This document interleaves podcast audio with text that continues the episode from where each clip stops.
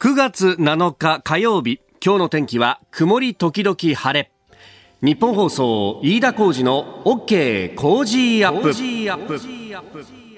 朝ろくじを過ぎました。おはようございます。日本放送アナウンサーの飯田浩司です。おはようございます。日本放送アナウンサーの新業一華です。日本放送飯田浩司の OK 工事アップ、この後はちじまで生放送です。えー、冒頭ね、えー、天気を一言言ってから、うん、あタイトルコールを行うということをですね、この番組始まってからずっとやっているわけですけれども、はい、えー、ずっと新業さんにかかりきりになっているのはですねこの天気を調べるの大体いつも忘れてて、本当に直前で、えー、今だと陽明酒の シーエム をですね、あの石川みゆきさんの声が流れているところで今日の天気なんだったっけって言って、えー、はいはいって言って出してくれるっていうのがね、えー、バッタバタですそうそうそうそうで、あの新業アナウンサー先週先々週と東京パラリンピックの、ね、取材専念ということで、えー、お休みだ、番組はお休みだったわけなんですけれども、はい、うん、あの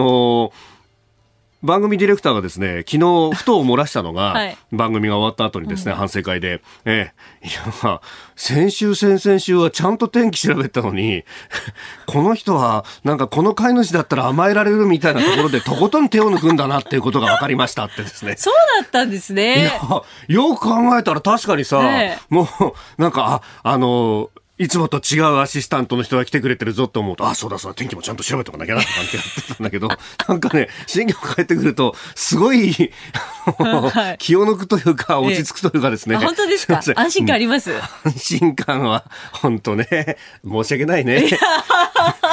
さんねんはんにわたって、えー、先輩の介護を続けてくれているという感じで、でもそっかさんねんはんですね。そうですね。ね、本当。でもあの今ね、あの今日は曇り時々晴れか、まああの久しぶりに、えー、お天気良くなるぞというところなんですが、すね、一方で今の有楽町日本放送屋上の温度計が じゅうはちてんはち 度になってます。あのここのところずっとね低温注意報が出てんだよね。いやで、まああのこれぐらいの気温だと、まあ普通に生活してる我々は過ごしやすくていいよねっていう風になるんだけど、やっぱあの作物育ててらっしゃる方なんかにするとちょっとこれは気温が下がりすぎるぞというところで、そうですよね。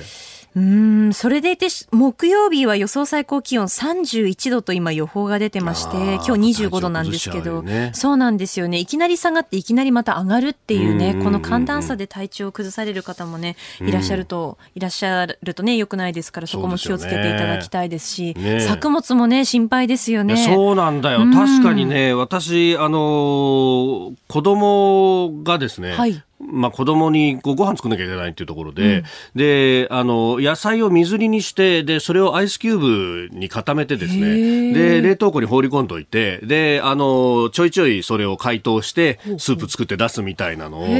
うやってるんで、あの、玉ねぎと人参のセットとかね、あとほうれん草とか、こう、その、こう、値段がものすごく気になって、だからそれこそ、まあ、ちょっとね、ほうれん草、旬の時期外してるっていうのもあるんですけど、あの、一時期だと、それこそセールでですね、一束ひゃくえんとかで売ってるようなものが今にひゃくきゅうじゅうはちえんとかついて、おいおいこんなに高いのかよっていうですね、ちょっと手が出ないなと。いやブロッコリーなんかもさ、あのちょっと前までだとあの目玉でななじゅうはちえんとかだったのに、まあ、ひゃくきゅうじゅうはちえんとかにひゃくえん切ってこないんだよね。ちょっとちょっとね、この先あの野菜の値段心配だなというふうに個人的にもこう思ってるんですが、まあちょっとね、あの今週ね半ばから、えー、後ろにかけては気温が上がってくればもうちょっとあれかなと思うんですが、ずっと曇りマークついてるんで、そうですね、日照不足も心配だよねっていうね、うん、えー、まああの千葉のですね、えー、ジェー 香取さんを中心として、えーえー、千葉の ジェー の皆さんがお米作ってくださっていて、もうそれもですね、いよいよ刈り取りっていうような、えー、時期になってくると、まああの普段だとね、えー、我々も行ってですね、えー、刈り取って今年どうだったとか、うん、あるいはあの農家の皆さんにいろんな話を聞くと本当に勉強になるんで、はい、えー、あの行かれないのが本当に残念なんですけれども、これ本当にコロナこの野郎って話なんですがまああの今のところ順調にね、えー、お米育ってるということでもあるんですけれども、ちょっとねその辺やっぱりあのお世話になってると気になるなっていうね、うん、えー、はい、一昨年は台風で大変だったわけですし、そうですよね、ねええー、まあちょっとね過ごしやすい気温ではありながら体調の管理もしっかりしながらね、えー、今週も頑張っていきましょう。あなたの声を届けますリスナーズオピニオン、えー、ニュースについてのご意見ぜひお寄せください。今朝のコメンテーターは作家で自由民主党参議院議員の青山茂春さん、この後すぐご登場です。えーまああのー、今あまさにえー、話題沸騰という自民党総裁選についてもね、えー、伺ってまいります。えー、そしてしちじ台取り上げるニュースですが、加藤官房長官ロシアの北方領土特区計画に関して遺憾の意を示すというニュース、そして、えー、石破さんが河野支持になるのかというようなことが今朝の新聞各紙に載っております。えー、そしてしちじはんごろキーワードのゾーンでは北海道胆振東部地震、えー、昨日発災から、えー、丸さんねんを迎えということですが、現地厚真町、まあ、一番被害の大きかった、えー、そこでですね、えー、ハスカップ農家をされている方にお話を伺います。まあ、今後の復興というような、ねえー、ところも含めてのお話です。えー、そしてしちじよんじゅっぷん過ぎスクープアップのゾーンでは工事未来提言、河野太郎行政改革担当大臣に、えー、ワクチンの接種計画についても伺ってまいりました。えー、ご意見お待ちしております。メールツイッターこちらです。メールアドレスはコージーアットマーク いちにーよんにードットコム、 アルファベットすべて小文字で コージー でコージーです。コージーアットマーク いちにーよんにードットコム、 ファックスは ゼロごーななゼロ ゼロにーいちにーよんにー、 ツイッターはハッシュタグコージーいちにーよんにー、ハッシュタグコージーいちにーよんにーです。おはがきでもお待ちしています。郵便番号 いちまるまる はちよんさんきゅう、 日本放送飯田浩司の OK コージーアップオピニオンの係まで。今週は番組で作ったおコージー米千葉の新米コシヒカリを毎日にじゅうにんの方にドーンとプレゼントします。番組のホームページにプレゼントの応募フォームがあります。こちらに住所やお名前、電話番号を登録してご応募ください。さあ、この時間からコメンテーターの方々お登場です。今朝は作家で自由民主党参議院議員の青山茂春さんです。青山さん、おはようございます。おはようございます。おはようございます。よろしくお願いします。皆さんおはようございます。あのー、このね、はい、日に出ていただくっていうのは、はい、結構前々からお願いをしてはいたんですけれども、はい、まさかこんな展開になって出ていただくとはという感じで、総裁選がやってくるし、こういう展開だろうなと思ってましたけど、ね、あ、そうですか、はい、やっぱりそういうもんですか、はい、であのー、実は、はい、先ほど本当に先ほどですが、はい、えー、青山さん、えー、ご自身のホームページの、えー、ブログも更新されていらっしゃいます。ブログですね、はい、はい、えー、総裁選にこう臨みますと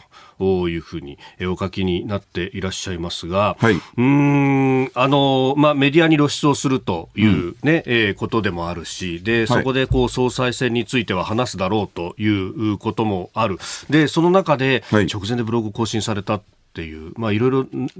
こう情報を出すにしても悩まれたところがありましたよね。これね、あ、大変ありましたね、えー、ありましたが、はい、あ、一つは今日僕が代表を務めている議員集団の守る会の総会があります。はい、それでブログに記したのはあくまで、はい、その守る会代表の立場じゃなくて、うん、あくまで一議員として、はい、まあ、個人というか公の一議員としての立場であの記したんですけれども、うん、まあ、あの議員それぞれには背後に主権者がいらっしゃるんで、はい、そういう意味でも、まあ、事前に、うんうん、あの無条件でお伝えしてた方がいいでしょうと思いました、うんうん、でただし今無条件と申した通り、あの外国の工作員もご覧になれるのが、はい、敬語使うことないかもしれないけど誰でも見れるのがこのブログなんで、はい、でしたがって、えー、情報は限定してますけれども、基本的なことは全部、うん、もうこれで明らかにしました、うん、はい、で、まあ、あの改めてになりますが、えー、ここに書かれているところで、まあ、今回の総裁選、はい、どなたをこう推すのかっていうところまで書いてあります、はい、その前に、はい、あのー、いちねんまえの、はい、菅政権の誕生と組閣、それが全部自由民主党の既存の派閥によって差配されて、はい、それはあの一人の自由民主党議員として主権者に大変申し訳ないと思いましたから、うん、いろいろ考えた末にまずは一人きりで考えたことですけれども、はい、僕自身があ総裁選につまりいちねんごの、うん、任期が来ますもんね、はい、令和さんねんくがつの総裁選に打って出ようと、はい、で常識外れもいいところでまず参議院で、はい、えー、なれるのかと。前に林芳正さんが挑戦して、はい、そうでしたね。まあ、大変、あのー、苦労されたみたいで、それで今くら替えを図っていらっしゃる。うん、でも僕はそのちょっと趣旨が違っててですね、はい、今あの小選挙区の制度ですよね、衆議院が。そうですね、はい。で僕は実はそれに長年反対してまして、今も変えるべきだと思っています。うん、で一方参議院は全国比例があってですね、はい、まさしく全国のことを考える。うんうんうん、ただし、まあ、多くはあ特定の団体の支持がついてらっしゃったり、あるいは得意な地域を、まあ、はい、作られるんですよね。うん、で僕は後援会も作りません、後援会長も置かない、支持団体全部お断り、政治献金も誰からも受け取らない。だからまさしく日本のことだけを考える立場に、あるいは考えられる立場にあり、はい、それから閣僚経験がない、それから党四役もやってない。でも現場の専門家としての、はい、仕事は、まあ、いくつかの複数の分野で、外交安全保障、国家危機管理、資源エネルギー、メディアリテラシー、そういうところで、まあ、実績積んできましたから、はい、あの民間の異業種から議員になるべきだってこともずっとこのごねんかん主張してますので、うんうん、はい、まあ、それを全部自分で謙虚にもう一度考え直すと、自分自身で、うんうんうん、えーまあ、泥をかぶるって言い方あんま好きじゃないですけど、まあ、泥でも何でもかぶって、うんうん、まあ、自分で血を流してやるべきだと思ったんで、うん、決心して、はい、それで去年のうちに守る会の幹事長の山田博さんという僕の盟友の参議院議員に話をし、うんうん、はい、年が明けてから守る会の事務局長の高木圭さんという、はい、えー、東京から出てる衆議院議員に話をし、それからあ安倍さんにも話したんですけど、僕は無派閥なんで完全な無派閥ですから、うん、安倍さんにお話しする理由はな本当はないんですけれども、山田博さんが安倍さんの派閥に属してらして、はい、安倍さんが僕の出馬に反対しないことが条件ですとおっしゃったんで、うーん、それでしちがつのにじゅうはちにちに安倍さんに、はい、えー、電話でお話をして、その後はちがつむいかにお目にかかって、うん、えー、お伝えしたと。でそのあたりでは僕まだ高市さんの出馬って全然知らなかったんです。うーん、でそのあたりで高市さんの出馬をようやく知って、安倍さんからも聞き、はい、うん、えー、で思ったのは、まあ、高市さんと僕は例えば皇位継承を父系一系によって安定させましょうとか、はい、あるいは経済安全保障が実は大事で、うん、それは、まあ、いわゆるスパイ防止法とも一体のものですねとか、はい、あるいは財政出動を、うんうんうん、果敢にやって、うん、今の経済苦境を打ち破りましょうと、はい、税制については僕は考え違うんですけれども、うん、ただし国の根幹のところが一致しているので、はい、このままふたりとも出るとですね、もう間違いなくそのシーソーが分断されますよね、うん、はい、それから実は意外でしょうが自由民主党は、ええ、あこういう皇位継承についても女系天皇でもいいんじゃないかって方も多くてですね、あの僕らあ僕らって言い方いいかどうか分かりませんが、高橋さんとか僕とか守る会とか、はい、守る会ろくじゅうななにんもいるけど実は少数派ですから、うん、うーん、少数派でふたつに割ってたら、はい、はっきり申し上げれば女系天皇 OK ですという総理が誕生する可能性が膨らむばっかりなので、うん、それで高橋さんはあおそらくその、はい、取りやめはされないでしょうから、そうすると僕がもう引くしかないと思いまして、それでこの間の日曜日の朝に最終的にそれを決断して、はい、えーまあ、国民の中に僕を支持してくださる方もいらっしゃるんで、その方々には本当に申し訳ないと思って、そこが一番辛かったんですけど、最終的に決断をして、うーん、まずあの参議院自由民主党の世耕弘成幹事長に電話しました。これはこれも、はい、あのまあ、筋を通すためだけで、うーん、一応僕は参議院議長じゃなくて参議院自由民主党の一員ですから、はい、実はこういう行動ですということを伝えまして、それから高橋さんに電話をして、うーん、えー、高橋さんからもともと推薦になってくださいってことを、はい、はちがつの段階で、えー、電話と面会で強く依頼されてたんで、うん、 OK しますと言いました。そしたら高橋さんはびっくりするぐらいまず驚かれて、えーって言われてですね、はい、あ僕は断ると思ってらっしゃったんだなと、うーん、はい、それで OK します、推薦になりますでなる以上は、はい、高橋さんはその伏せていただいてもいいですよとおっしゃったんですけど、うんうん、それはちょっと僕考え違ってて、はい、当然主権者に全部無条件で知らせるべきだし、まあ、いずれ告示になったら明らかになることってあるんですけど、うーん、なるべく党員党友の方にも、うん、早く判断いただく方がお考えになる時間が多い方がいいので、僕はもう全部公表しますということを申し上げて、で高橋さんは、まあ、ありのままにいると、はい、まあ、これで流れが変わりますとうーん、うん、おっしゃいました。まあ、苦闘されてるんだなっていうのがそれ伺いました。でその後安倍さんにも、はいえー、もう一度もう一度っていうか改めてこういうことをしましたよっていうのをお伝えしたら、うんうん、安倍さんあんま大きな声出さない人なんだけどお大きな声で、はい、わそれは大きいよ大きいよ大きいよって言われてですね大きいよはい、はい、よく僕はあの安倍さんのモノマネ普段するんですけど、ねはい、大きいよその時はあのモノマネしようがないぐらいほー、はい普段にない大声でしたね。おはい、ただし、はいただしまああのー、僕の推薦になることなんていうのは、うんまあ、影響はさしてないと僕は思ってますけれども、うーんまあはい、そのね、あのー、今も少しちらっとおっしゃっていただきましたが、はい、その政策であるとか主張のこう部分で、うん、もちろん ひゃくパーセント 一致ということはありえないけれども、ある意味税制が一番違いますね。うん高橋さんはっきり増税はおっしゃってますが、金融資産のね、はいはい、にじゅっパーセント から さんじゅっパーセント ということ。はい資産課税だからいいってわけじゃないと思います、はい、日本に必要なのは全般的に消費減税はもちろんのこと、はい、ここ安倍さんともだからああ違ったわけですよね。全く違ってたし今も違いますし、うんうんうんうん、今も安倍さんにしつこく言ってますから今もおっしゃってるんですか、うん、むしろ当たり前でしょ、うんうんうん、この中にあって例えば消費増税を考える人がいる、はい、申し訳ないけどその岸田さんもその当面は考えないと、はい、上げも下げもしないっていうのは当面はということはおっしゃってましたが、いやその、うん、それ当面はっていう政治的用語はむしろ僕逆効果だと思うんですよね、うんうん、いずれ上げるっていうのに誰でも聞こえますよ、うんまあ、正直申し上げてとんでもないと思います僕は。当然消費減税に踏み切るべきであってで多分高市候補の真意は、はいあのまあ、消費税について、えー、僕は高市さんから推薦依頼あった時に、まあ、税制の話はしてませんねと言ったんですけれども、はい、消費増税減税より前にその、まあ、あの金融によって作られた資産に課税するってことだから、はいうん、格差の縮小になるってお考えなんでしょうけれどもしかしそんな簡単なもんじゃないです。とにかくその、うん、格差の解消イコール増税っていう考え方自体が、はいまあ、やっぱり財務省が喜ぶんであって、うんうんまあ、高橋さんとしてはその政権取るためにはやっぱり財務省と喧嘩ってわけにもいかないってお考えなんでしょうがあの僕はいちねんまえから決心してる一つはですね財務省ともこの議員になってごねんかんずいぶんまっすぐ議論してきてで僕は東大で教えてたあ影響もあって教え子がどんどん官庁に入っていくんですけど、はい、うんでそれもあってこの財務省の内情もよく分かってきてあの必ずしもね、はい、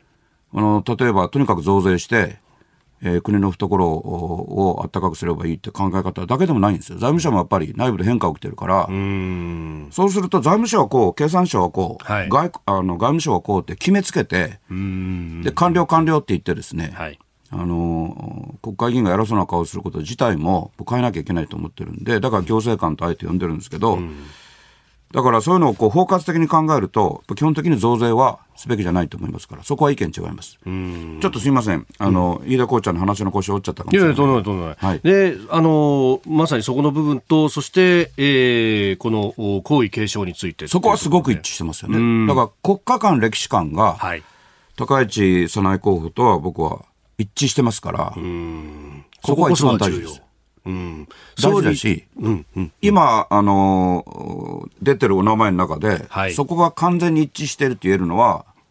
だから高市さんしかいない。うんさっきの話でもう一回言うと高市さんと僕しかいないから、はいうん、そこをふたつに割ったらですねうんそうじゃない政権がそれはできることになりますよね、えーはい、あの昨日の朝これは気になるなっていうニュースが入ってきていてそれが、はい、あの共同通信が朝ろくじぐらいに報じたんでこの番組で取り上げることができなかったんですが、はいえー、政府女性皇族が継ぐ案を想定天皇ご一家と、まあ、あ陛下の、えー、ご一家とよっつの宮家存続の構想という、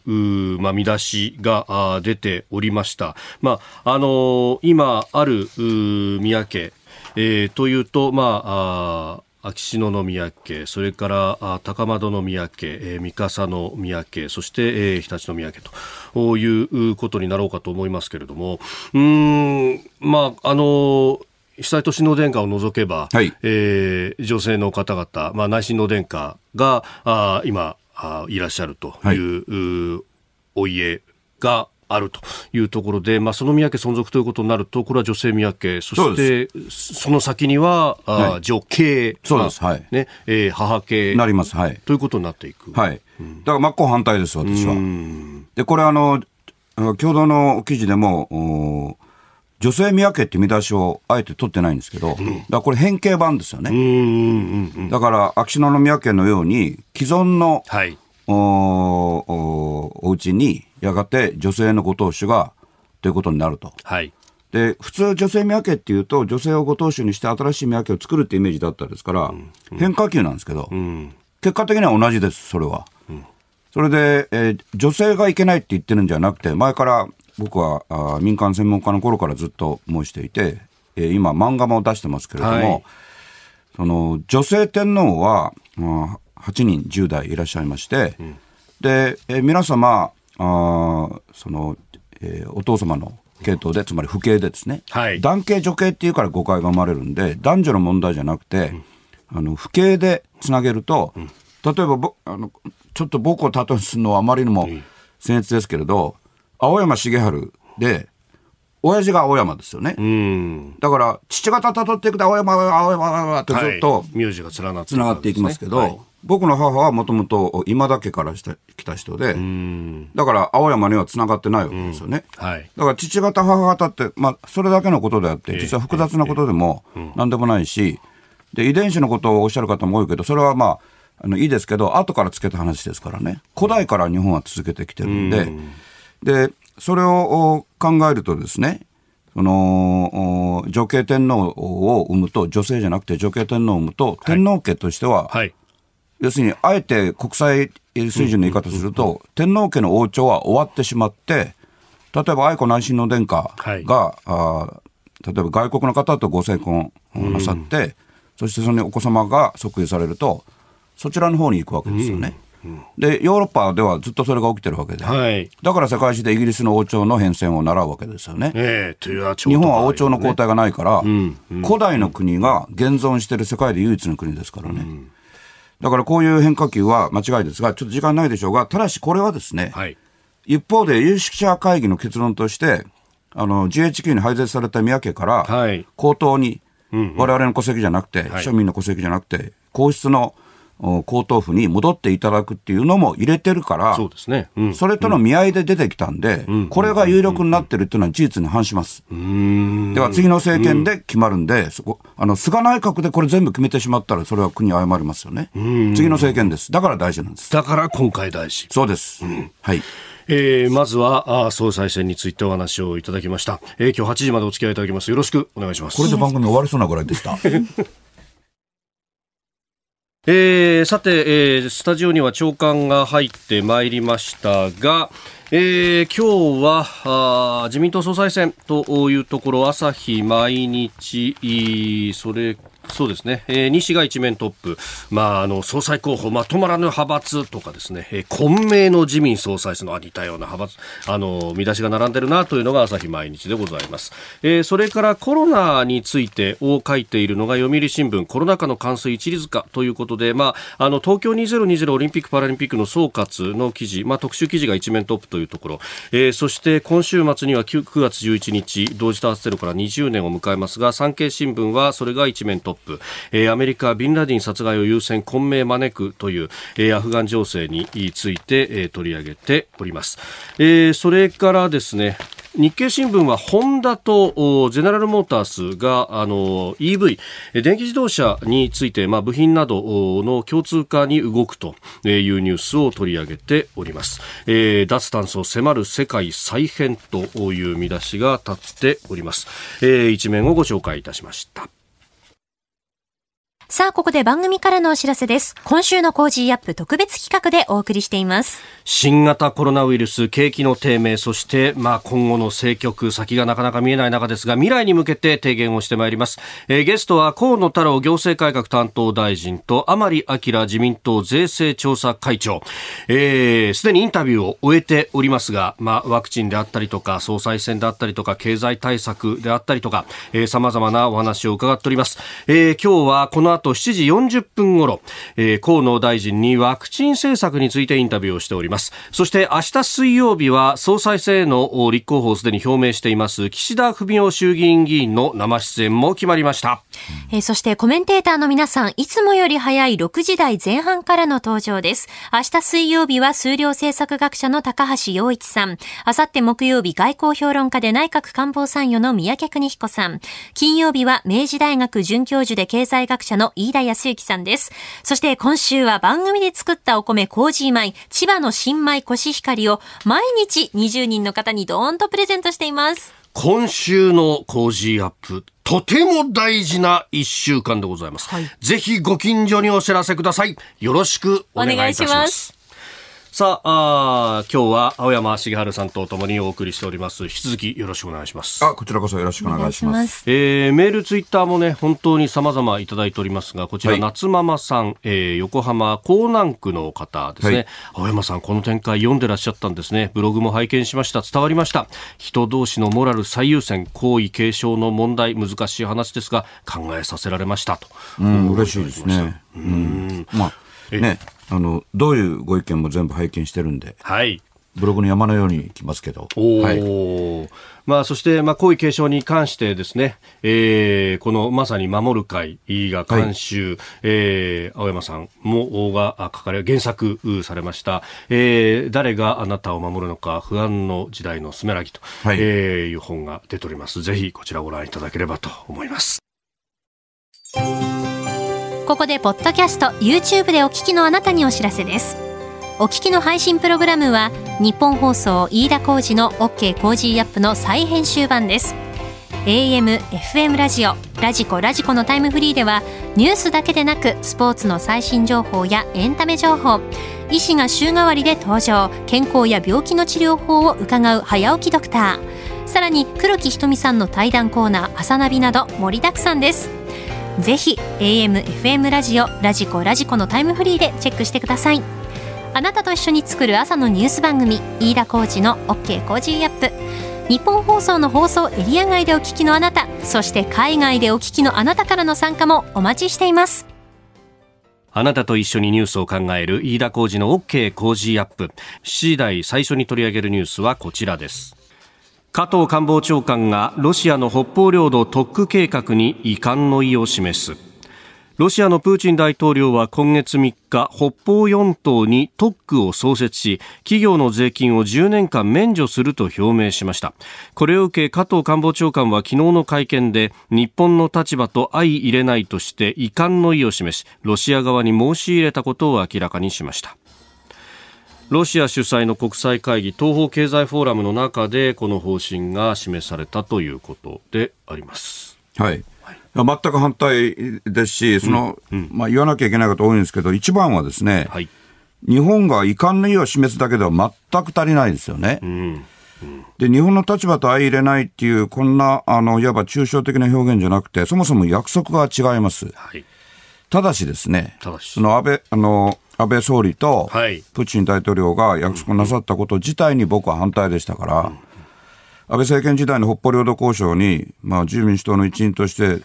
これも正面から反対してまして、はい、安倍さんに言わせると青山さんはいっぱい反対だということなんですけど消費増税も反対だし、はい、でもはっきり申し上げてもこうなるレールを引いちゃったんですね、日本がね。うーんでこの今回のことで一番大きいのは、はい、日本の法律を完全に無視するってことですよね。うーんでロシアの法律に従って、はい、だからロシアの法律はそもそも取れるはずの税金を取らないことにしますよと。うーん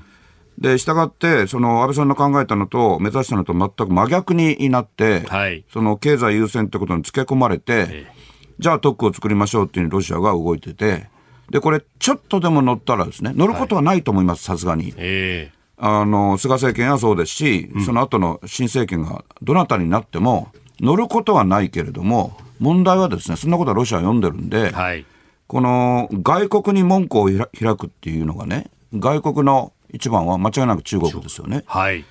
で中ロの連携は最近、まあ、ますます目立っていてですね、うん例えばアフガニスタンについてもタリバンに、はいまあ、いわば介入してるのは、うんあロシアと連携した中国なんですよね、うん、だから中国にとっては一帯一路に乗っかれるかもしれないことがあって、はい、それから北方領土について言うと北極の船の運航ができるようになってきたので、氷が溶けまして、はい、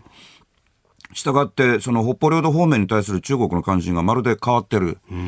で、したがって、えー、ロシアからこういう誘いがあれば、はい、中国は乗っかってくる可能性十分にあって、可能性というか恐れがあって、はい、そうすると例えば尖閣諸島に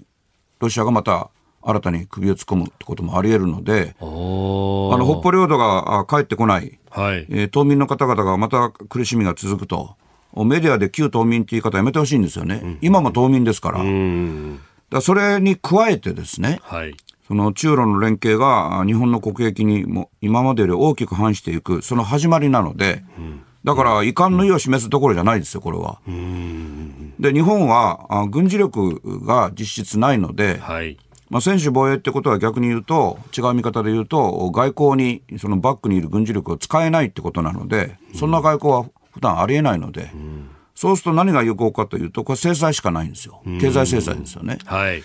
で、ロシアは実は日本経済にかなり依存する部分、あるいは期待する部分があるので、はい、この少なくともこういうやり方、約束違反やられると経済制裁に踏み込みますよということは言わないと、遺憾の意ってのはあの、はい、年中遺憾の意ですけどね、まあ、本当ね、はい、ネット上じゃ遺憾法なんて揶揄されるぐらいで、はい、それがあの揶揄されたことじゃなくて、ええ、されているよっていうよりは、うん、実態反映しちゃってるから、うん、あの制裁法と言われるようにですね、はい、日本はちょっと手を出すと何でも制裁で来るぞと、うん、で当然制裁すると日本経済にも来るんですよ、ええ、はいはい、でも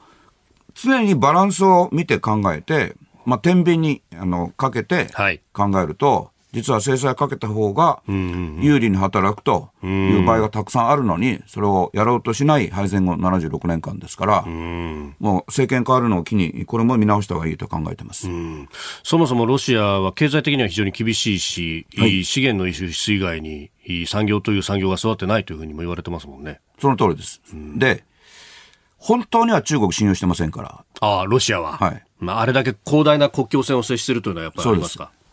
ただし、あの国境線の問題一応解決したんですけど、一番何を信用してないかというと、はい、中国経済のアキレス腱は民間の産業資本がほとんど育ってないので、うーん、したがって今中国経済は、はい、その国有と言わざるを得ない企業の倒産とか、あるいはあもう借りてたお金返せませんとか、ね、そういうのが起きてるわけですよ。はい、で、したがって、えー、民間の産業資本が明治維新以来ずっと戦争に負けてもなお非常に豊かに育ってる日本と手を組まないとロシア経済は上向かないんですよ。うーん、中国と手を組んでても、はい、日本への脅しにはなってもロシア経済のプラスに実はならないから、はい、そこは見切っている、はい、ロシアだから日本から経済制裁を受けるかもしれないようになったら態度が変わるんですよ。なるほど。軍事力を使えない限りはもうそれやるしかないんですよ。何も極端なこと言ってないんですよ。現実、現実的なことを申し上げてるだけです。うん、えー、まずは北方領土について、えー、ロシアとの向き合い方についてでありました。おはようニュースネットワーク。今朝のコメンテーターは作家で自由民主党参議院議員の青山茂春さん。この時間取り上げるニュースはこちらです。自民党総裁選挙について石破派が河野氏支持か。今月にじゅうくにち投開票の自民党総裁選挙について、石破茂元幹事長が顧問を務める石破派内で河野太郎行政改革担当大臣が出馬した場合、河野氏を支持する案が浮上していることが昨日分かりました。えー、そしてその河野さんは今週後半にも記者会見を開いて出馬を表明するんではないかということも言われております。まあ、石破さんというともう総裁選ね、過去よんかい出馬されているという方で、今回どうするっていうのもね、なんかあのメディアの調査ではあ期待が高いぞみたいなことが、えー、言われていたりなんかもします、うん、けれども、あの今名前が出たもう一人もうお一人の河野さん、はい、河野さん、はい、ところがご存知の通り、うん、足元のお、まあ、麻生派の人なんですけど、はい、麻生財務大臣そのものが、はい、河野さんを支持してくれない恐れが強いんで、うんうんうん、ひょっとしたら河野さんも出られないかもしれないですよね。お、でもいずれにしてもですね、はい、あの現状の自由民主党総裁選挙を新聞の多くが今朝の朝刊で本命と混迷、え、はい、朝日新聞総裁候補まとまらぬ派閥、はい、毎日新聞混迷の自民党総裁選というふうに見出しを立ててます。うん、じゃあその、はい、去年のくがつの総裁選挙はどうだったかというと、うん、全部既存派閥で決めてしまって、はい、僕は誠に国民に対して申し訳ないと当時から発言してましたし、はい、いちねんかんずっとそれを考えてきたんで、それを打ち破るために、はい、まあ、実は去年のくがつの段階ですでに覚悟を決めて、うんうん、じゃあ言うんだったら、はい、あ評論家ではないので、うん、もう自分でやるしかないと。でそうすると、まあ、今までの慣行を全部破るわけですよね。参議院からなるはずがない総裁にと、衆議院の解散権を持つ総理になるのに、はい、実質的な総理になっていくから、ええ、それを参議院議員ができるはずがないと。うーん、でも本当は衆議院は小選挙区の地元の事情をどうしても考えざるを得ないから、はい、参議院には全国比例があって、僕もそこから有権者の信任を得て出てるわけですから、うんうん、そしてさらに閣僚経験ない党四役の経験ない、その代わり、はい、民間の現場でたくさん実績積んだと、うんうんうん、でそういうことでこの出馬したらえー、という話になって、まあ、僕はボロクソに言われるでしょうが、うん、それは全然構わないので、でその話で言うと、そあの派閥で決めていかないっていうことを、はい、うん、主たる目的の一つにしてて、うん、それむしろ当然じゃないですか。メディアも、はい、うん、ついさっきまで派閥いけないって言ってたのが、うん、派閥が壊れて、まあ、壊れつつあるわけですよ。はい、まとまらないとなると混迷だと。まとまらぬ派閥とか混迷ってなんか派閥がね立ち上がってことを批判するような行動になっているというのがだから、うん、国民から、うん、あメディアが信頼されなくなって、記者出身の僕はあえてオールドメディアって呼んで、はい、ええ、若手の記者の方々が僕のところによく来られるんで、うーん、もう自由民主党も中から変えなきゃいけないし、メディアも中から変えなきゃいけないし、まあ、大学もそのために教えてるところがあって、はい、だからそう考えたらこの今回の総裁選挙は派閥で勝手に決めないだけ、はい、まだマシといえばマシなんですよ。うーん、でその中で例えば今出たお名前で言うと石破さんが、はい、なぜ河野さんの支持に回れるかというと、例えば皇位継承のあり方について、はい、例えば私と意見が大きくおそらく違ってて、うーん、えー、女系でもいいかなと、はい、女系で行こうって信念があるわけじゃなくて、で河野さんも実は違う場所では私は女系天皇容認論者と誤解されてるとおっしゃったりしてるようなんですが、これあえて申しますと、はい、守る会って議員集団があって、はい、皇位継承を不景気系で続けましょうってことを一番に掲げてるんですけど、うんうんうん、河野さんに申し込んでですね、はい、話し合いしましょうってことになって河野さん王権になったんですよ。あれは防衛大臣の時代に最初に話をされましたよね、はいはい、日本の尊厳と国益を守る会、はい、でそれがまあ政局の影響もあってですね、うやむやになって、はい、えーえー、それで本来はですね、あの王権になった側がずるずるとキャンセルされてるんですから、当然私たち守る会の側にすいません前回悪かったですね、今度こうしましょうとおっしゃるべきですが、それを待ってたんですけど言ってこられないので、こちらから改めて申し入れたんですけど、お そ, そこには何の返事もないわけですよね、うん。それであのそ河野さん個人をあの批判してるんじゃなくて、この皇位継承のあり方について態度不鮮明っていうのは、はい、正直非常に不安を感じるわけです、うん、で今回名前が出てる方々、はい、あの僕は 今, 今までずっと伏せてきましたから、今朝のブログで初めて公にしたんで、うん、はい、あの今まで名前出てる方の中で皇位継承についてはっきり不景気で続けましょうと、うん、今までの日本の古代から続いてきたあり方を続けましょうとおっしゃってるのは高市さん一人ですから、うん、で、えー、高市さんや僕の考え方って実は自由民主党の中でも今や少数派と言わざるを得ないので、はい、でしたがって少数派の中でふたりで割ったら結果は目に見えてますから、うん、あ私が引きました、はい、で高市さんからかねて要請されてた推薦人をOK しますと答えました。でそれをもう一度言いますが、ブログで今日主権者にも報告しました、はい、なぜ今日になったかというと、うん、事前に伝えるべき人に全部伝えてから、僕は手順を大事にしたいので、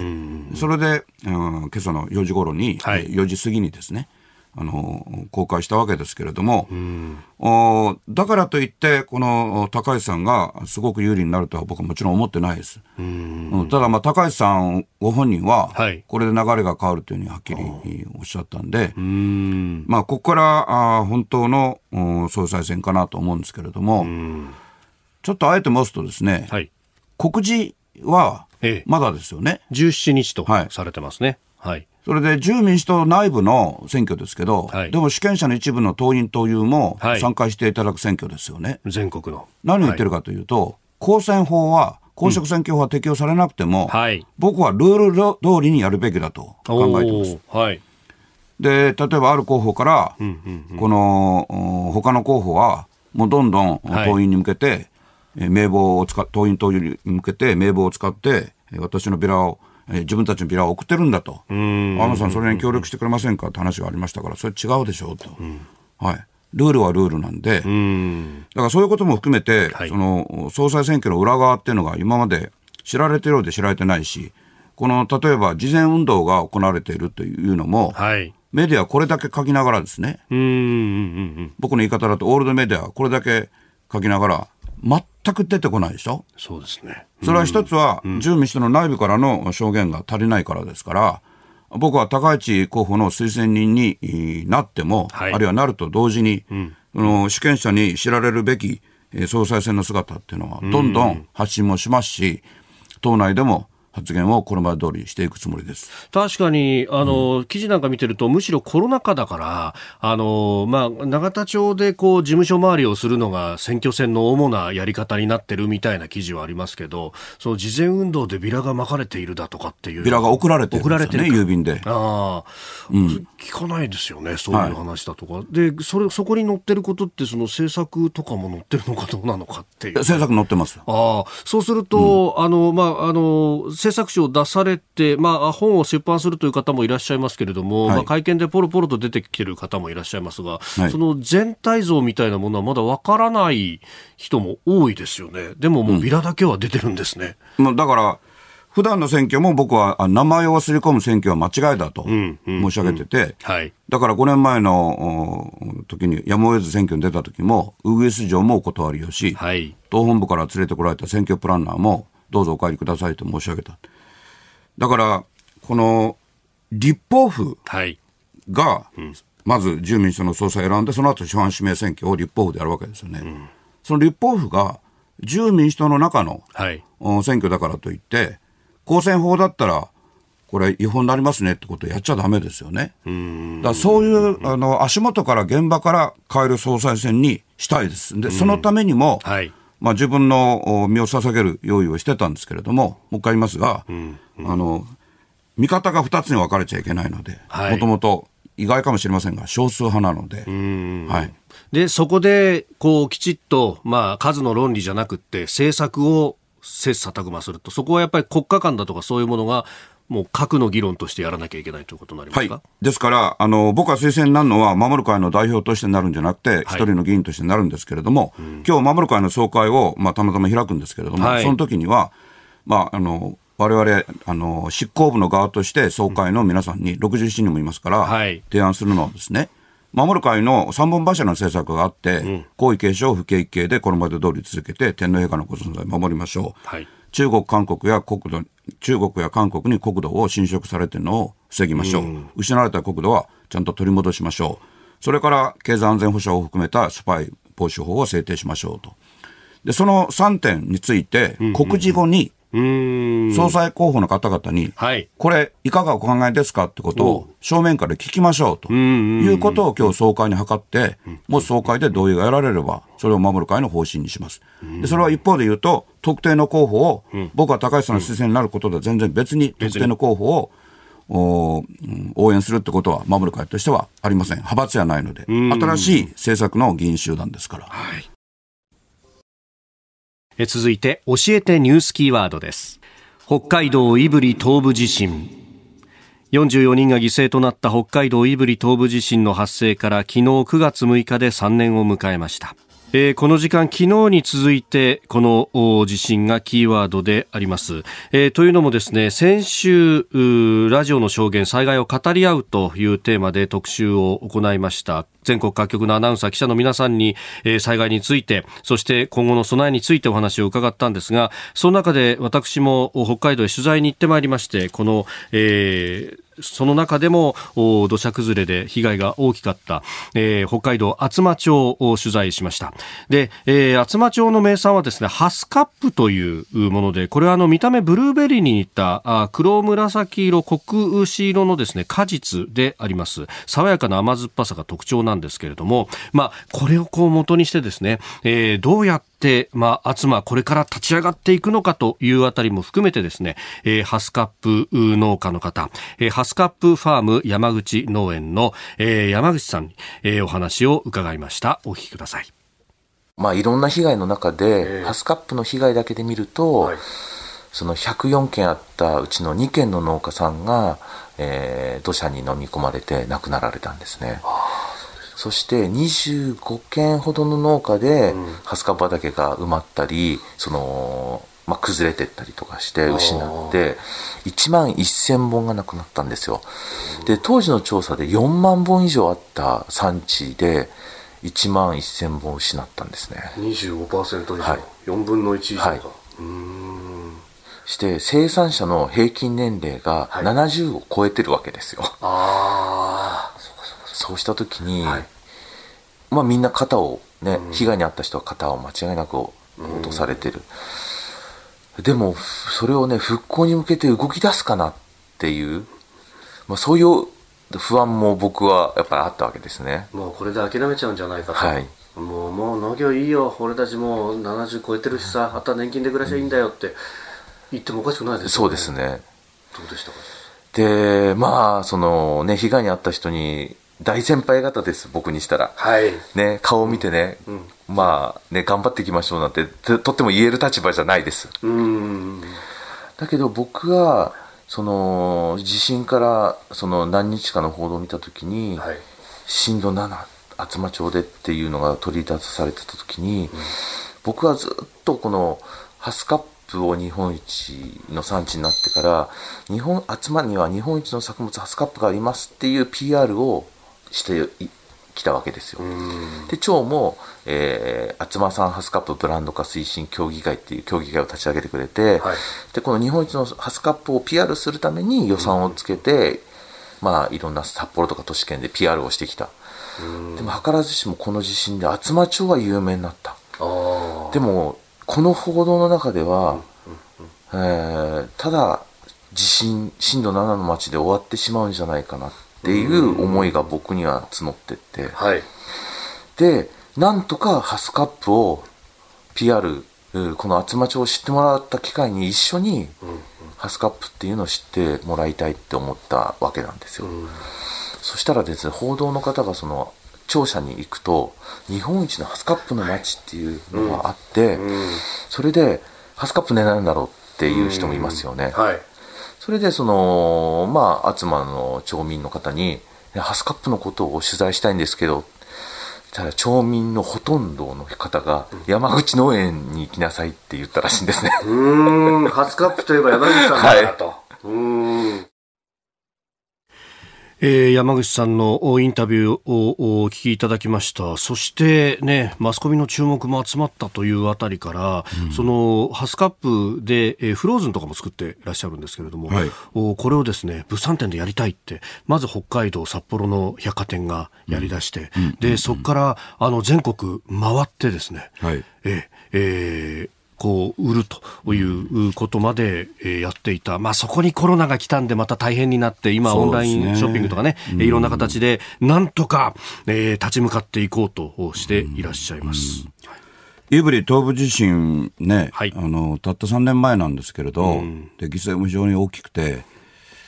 あの命の犠牲も大きいし、はい、こういう農家に対しての犠牲も非常に大きかったんですけれども、うん、やっ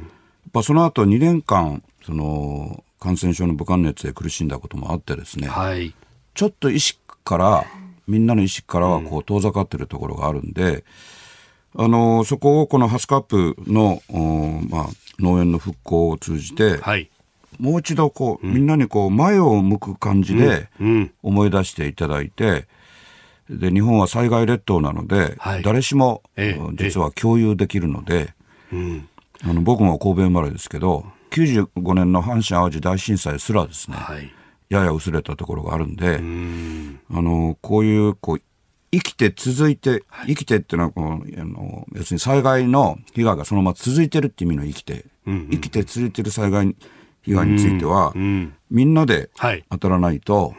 この次の災害に備える備えも実は弱くなるんですよね、うん、だからみんなで共有できることなんで、うん、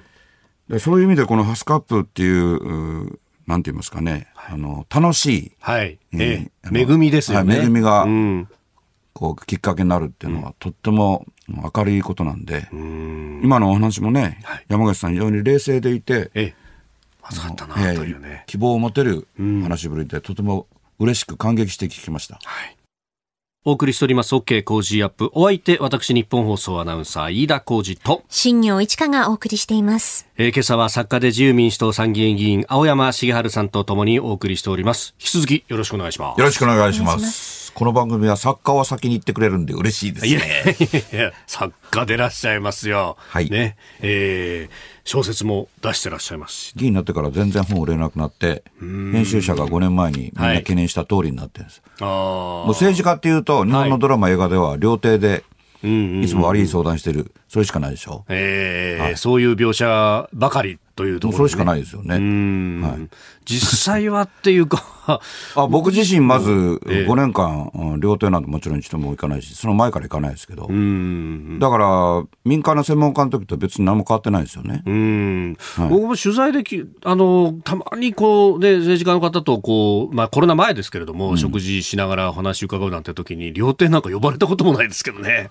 そもそもそんな料亭ばっかり行ってるんだったら、ええ、国会議員数百人いるんですから、赤坂の料亭流行ってるはずでしょ、うん、ほとんど潰れましたからね。そうなんですよね。今レストランに改装してみたいなところとかも違う業種も含めてですよ、はい、僕は政治記者時代に 料, 料亭の前で立ち立って待ってますよね、出てくるのを。あそういう料亭がもうほとんど残ってないですよ、はい、話が合わないじゃないですか。じゃあそういうことですよね、ねはいはい、さあ、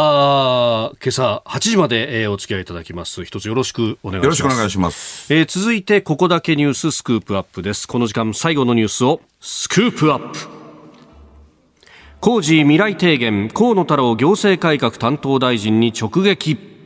えー、今週の OK 工事アップはワクチン経済総裁選、河野大臣、甘利税調会長、岸田前政調会長も登場、工事未来提言ということでお送りしております。今朝は、えー、河野太郎行政改革担当大臣へのインタビューをお送りいたします。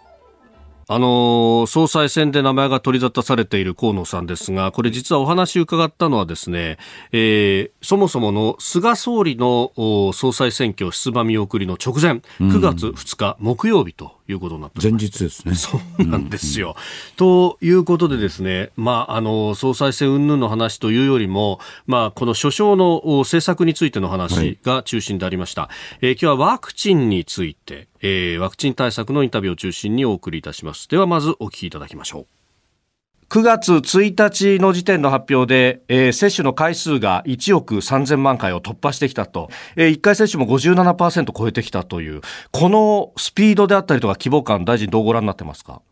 はい、あのおかげさまで相当早いスピードで、えー、ワクチン接種が進んでると思います、はい。スタートした時には年内に終わらないだろうというご意見が多かったんですが、はい、あの菅総理がいちにちひゃくまんかい接種、あるいはしちがつまつまでに高齢者全員にかい接種、えー、そういう目標を掲げて、まあ、あのそれに向かって、えー、一生懸命頑張りましたが、おかげさまで、えーまあ、総理のじゅうがつからじゅういちがつの早い時期にかけて希望する国民にかい接種という目標もクリアできるようなあ状況になってるんではないかと思います。うん、あの最初にその目標のいちにちひゃくまんかいという数字を聞いたときには、大臣ご自身も相当驚かれたということが報道されてますが、どうですか、ここまで来ると思ってましたか？あの総理がいちにちひゃくまんかいどうだとおっしゃったときに、私はいやいやななじゅうはちじゅうまんかいにしましょうとこう正直申し上げたが、はい、総理が最後はあの自分の決断だと言ってひゃくまんかいということを、まあ、公におっしゃいました。結果から言うと、多分一番多く打った日はひゃくななじゅうまんかいぐらい打ったんじゃないかと思うんですね。もうあのワクチンの在庫が正直足りなくなるんじゃないかと心配をして少しペースを調整してくださいとお願いをするぐらいのスピードであの行きました、うん、その、まあ、ペースをこう落とすお願いをせざるを得なかったときにまたあの足らないんじゃないかって批判がこう出たりなんかもしましたけれども、今はどうですか？ペースとしては落ち着いてきてると思っていいですか？あのだいぶ落ち着いてきてると思いますし、くがつの終わりまでに日本で、えー、希望する方がにかい打つのに十分な量は日本に入ってきます。でじゅうがつのとおかまでにはすべての市町村でじゅうにさい以上人口のはちわりの方がにかい打つのに必要な量をお配りをします。もうワクチンの供給についてはあの全く問題はありませんが、あのまだ予約が取れないという声もあの聞きますけども、もう少し必ず打てますから気長にあの待ってくださいということはあのお願いをしております、うん、これやっぱりその平時はその無病性だとかっていうのがいい方に働く部分あるかもしれませんが、こういった有事対応っていうのは全くこう別の動かし方をしなきゃいけないっていうことになりますか？そうですね、あのもうこれはデルタ株の感染が広がり始めてましたんで、はい、総理がこのしちがつまつに高齢者にかい接種とおっしゃったのもなるべく早く打ち終わらないといかんということで、そのためにもう極端なこと言うと手段選ぶな、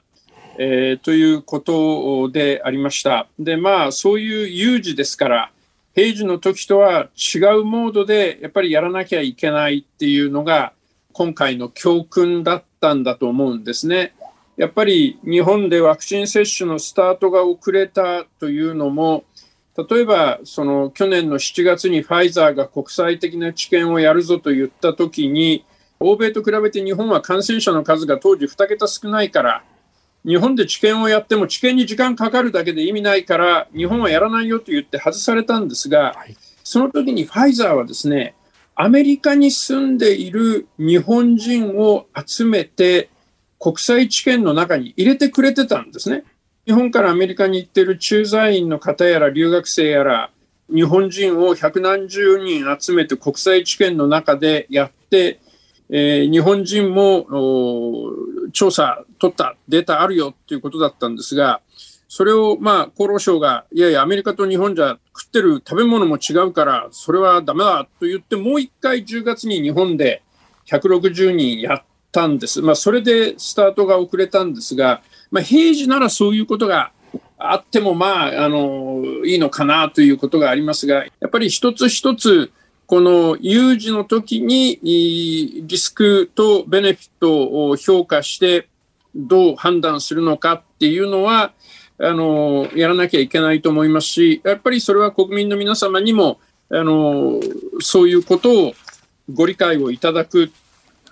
ていうことがやっぱり大事なのかなと思います。えー、ワクチンの接種、まあ、その進み具合であるとか治験のありようであるとかについてを中心にお話を伺ってまいりました。河野大臣でした。はいはい、やっぱり言わざるを得ないことがありまして、はい、あの第一にはですね、うん、国産ワクチンの開発がなぜこれほど、うんまあ、遅れたというのはできないできたのかということをね、はい、それで自由民主党の対策本部でも当初からそれを指摘してて、はい、で厚労省は全然答えないんですよ。うんところがその対策本部終わった後に例えば鴨下さんとか首脳陣が寄ってこられて、はい、本当はあんたの言ってた通り、うん、薬事規制がおかしかったり、うんそれからその目先のことを考えて、つまり、はい、パンデミック感染症っていつ起きるか分かんないからもうそういうのはやめとけと。うんで例えばモデルナね、はい、まあ、あえて特定のメーカーですけど、ええ、モデルナはずっとこう薬作れない時期が続いていたわけですよ、うんうん、でそこに民間の投資も活発なんで、はい、アメリカずっと続けることはできてついに実ったわけですよね。うんでそういう仕組みが日本にない、はい、つまり民間の力を生かせないっていうところに大きな問題があるから、本当は河野さんの突破力で、うん、その辺を一番切り開いてほしいんですよね。うんだワクチン接種の遅れっていうのはそのおっしゃってるようなファイザーの治験のことは確かにあるんですけども、そこに話を逃がしちゃいけないと思いますよね。はい、うんはいえー、河野大臣のインタビューをお聞きいただきました。明日のこの時間も引き続き河野大臣のインタビューをお送りいたします。特報、禁断の衝撃作公開。決戦はクロスじゃ。玉取ったる赤坂や六本木が何者もじゃい。あの大物が続々と登場。あの甘利先生が直々にお出ましとはの。おお、ワクチンじゃ。ワクチン持ってこい。今度のおじきに恥かかせるわけにはいかんのじゃい。一都三県、東京、神奈川、千葉、埼玉を巻き込んだ血で血を洗うラジオ界の抗争が勃発。聞いとるやつは全員集合じゃ。とにかく頭数揃えるんじゃ。ポッドキャスト、 YouTube、 何を聞いても一緒じゃ。ここでは戦う番組しか生き残れない。しのごの言わず、飯田浩司の OK 工事アップを聞いたというんじゃ。平日の朝ろくじからはちじのにじかん、日本放送じゃ。聴取者には豪華特典もプレゼント。聞いたリスナーのために千葉の米ひゃくにんぶん集めとったで。ワクチン、経済総裁選、河野太郎大臣、甘利明税調会長も登場。工事未来提言、日本放送でくがつ上旬公開。聞かないやつは豚まご叩き込んじゃる。えな飯田浩司アナウンサーもちょっとだけ出演の映画、孤狼の血レベルツー絶賛公開中です。こちらもぜひご覧ください。